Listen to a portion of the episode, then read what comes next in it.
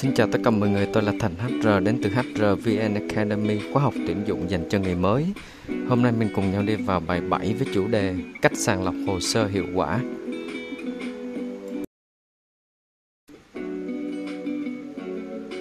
Đầu tiên mình cùng nhau ôn lại bài 6 với chủ đề Cách tìm hiểu công việc cần tuyển dụng.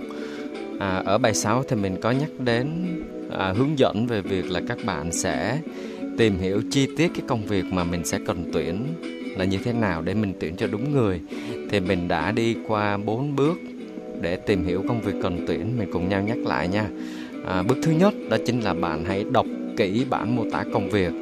À, bước thứ hai đó là bạn sẽ phỏng vấn manager vị trí của à, cần tuyển. À, bước thứ ba đó chính là bạn hãy quan sát vị trí thực tế này đang làm việc đang có tại công ty. Và bước thứ tư chính là mình sẽ lập bản câu hỏi phỏng vấn.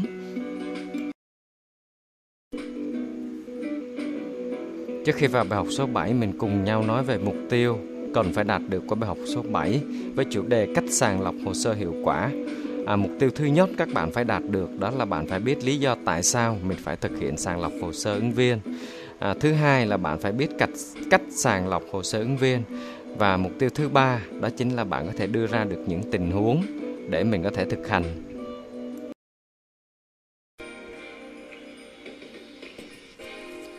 Mình cùng nhau đi vào nội dung chính của bài học số 7 với chủ đề cách sàng lọc hồ sơ hiệu quả.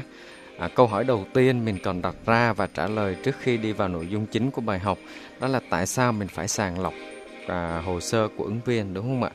Thì rõ ràng là để không mất thời gian của bạn, tức là người phỏng vấn và người đi tìm việc, thì bước sàng lọc hồ sơ xin việc là một điều bắt buộc và cần thiết bạn phải làm Tại vì sao? Tại vì là bạn chỉ chọn những ứng viên đủ điều kiện về mặt lý thuyết để mời tham gia phỏng vấn.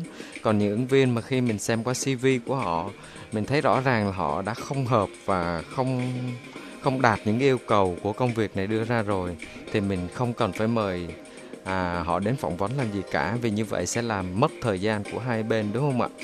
Tuy nhiên là để à, không bỏ sót ứng viên tiềm năng à, cũng như là không đánh mất cơ hội việc làm của những ứng viên thì bạn cần phải có những lưu ý à, khi thực hiện công tác sàng lọc hồ sơ như sau.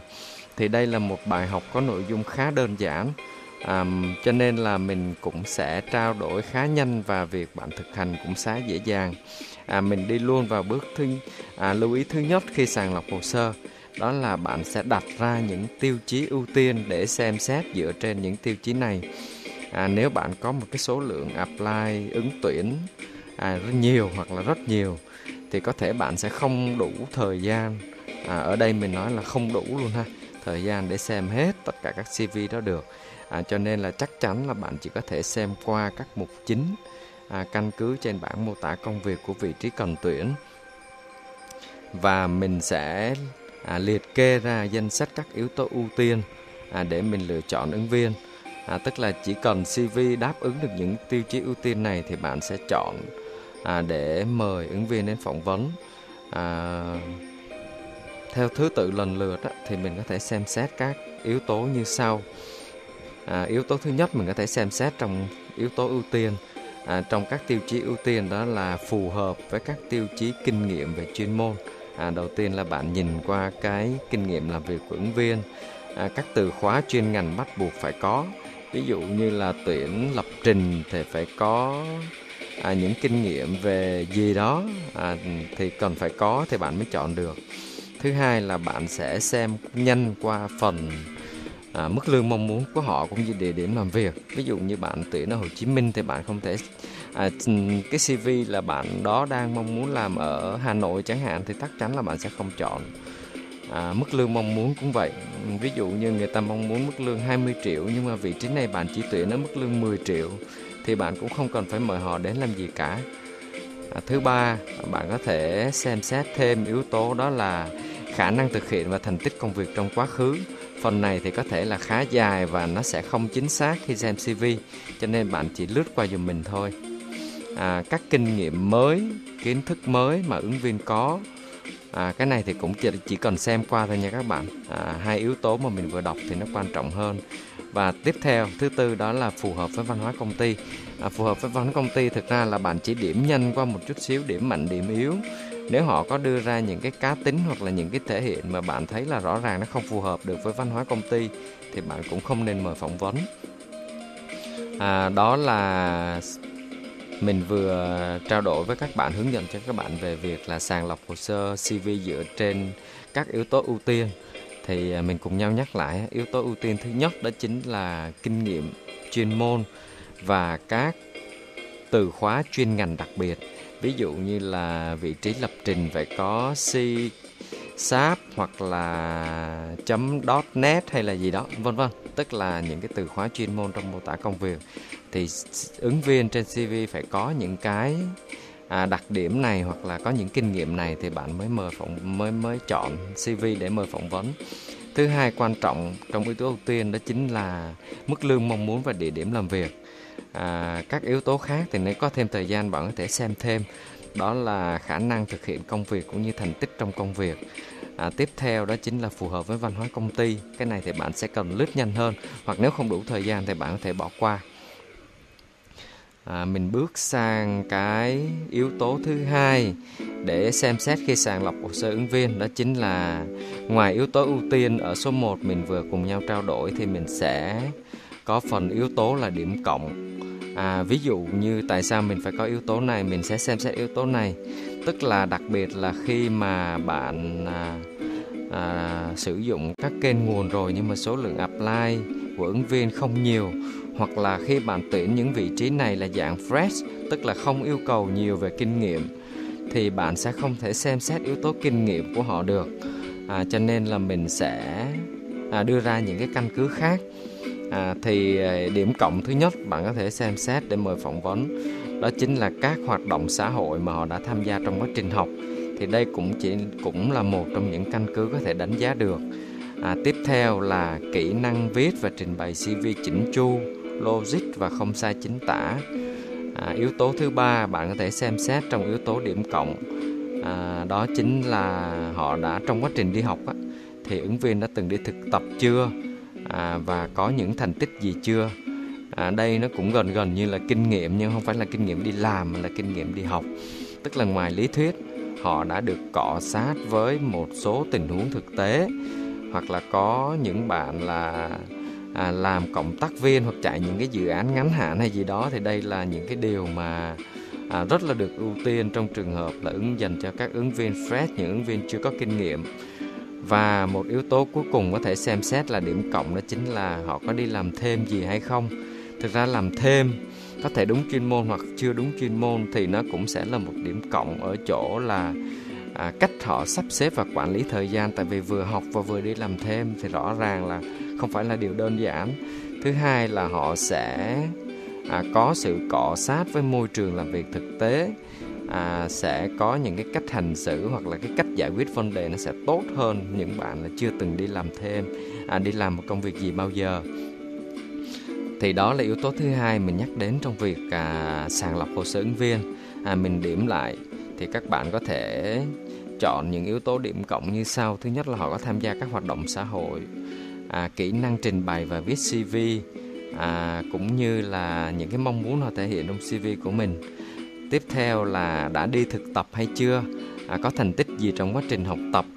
À, hoặc là đã làm một cái dự án ngắn hạn hay gì đó trong trường vân vân. Và có đi làm thêm công việc gì hay không?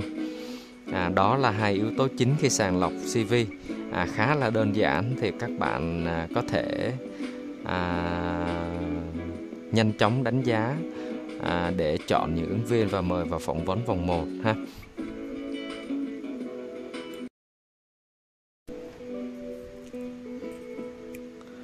Việc sàng lọc hồ sơ ứng viên đúng cách sẽ giúp cho bạn tiết kiệm được nhiều thời gian để mình dành thời gian đó tập trung vào à, cho buổi phỏng vấn trực tiếp, à, hạn chế được tối đa các lỗi mình gặp trong quá trình phỏng vấn cũng như là đảm bảo tiêu chí tuyển đúng người. À, các bạn cũng nên nhớ à, việc à, khi các bạn sàng lọc hồ sơ ứng viên thì CV à, bước đầu à, ứng viên lọt qua được vòng sàng lọc hồ sơ của bạn. Thì đó chính là cánh cửa đầu tiên của họ có thể à, bước qua được để họ có cơ hội để thể hiện và show ra những cái năng lực của mình. Cho nên bạn nhớ là cũng đừng nên làm qua loa. Những mục nào có thể bỏ qua được thì mình bỏ qua. Những mục nào cần thì mình còn nên xem. À, để thứ nhất là bạn không đánh mất ứng viên tiềm năng. Thứ hai là không loại mất cơ hội việc làm của một ai đó. À, hãy làm công việc này bằng cả trái tim bạn nhé. À, ok trước khi kết thúc bài học thì mình cùng nhau tổng kết lại à, hai nội dung chính của bài học số 7 cách sàng lọc hồ sơ hiệu quả. À, như mình nói là khá đơn giản.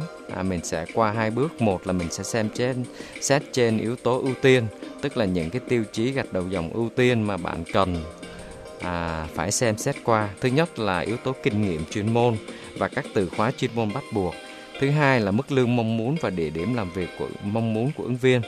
À, một vài à, yếu tố khác mình không nhắc mà mẹ bạn không có thời gian thì bạn có thể bỏ qua nha. Và tiếp theo là mình sẽ xem xét các yếu tố điểm cộng.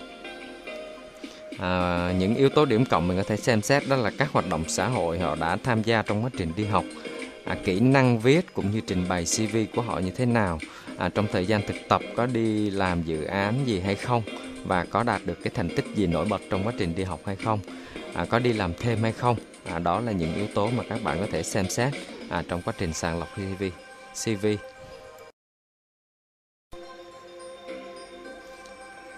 mình bước qua phần thực hành.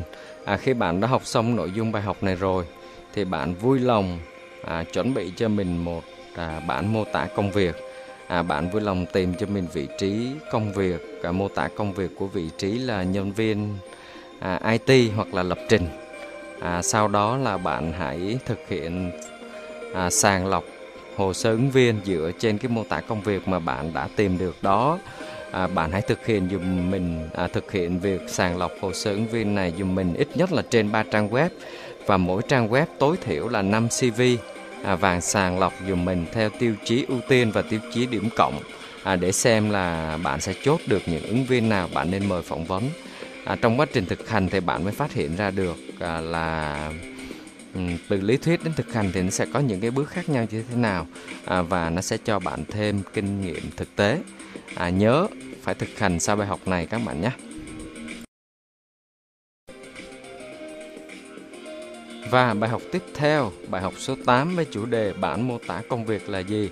Để chuẩn bị cho bài học mới à, được à, các bạn có thể tiếp thu một cách dễ dàng. Bước 1 vui lòng truy cập dùm mình vào website hrvnacademy.com à, đọc trước nội dung bài học và nghiên cứu các tình huống cũng như là đặt ra những cái tình huống thắc mắc và mình sẽ nghiên cứu thêm nội dung ở trên internet. Thứ hai là vui lòng đón chờ bài giảng tiếp theo trên kênh này.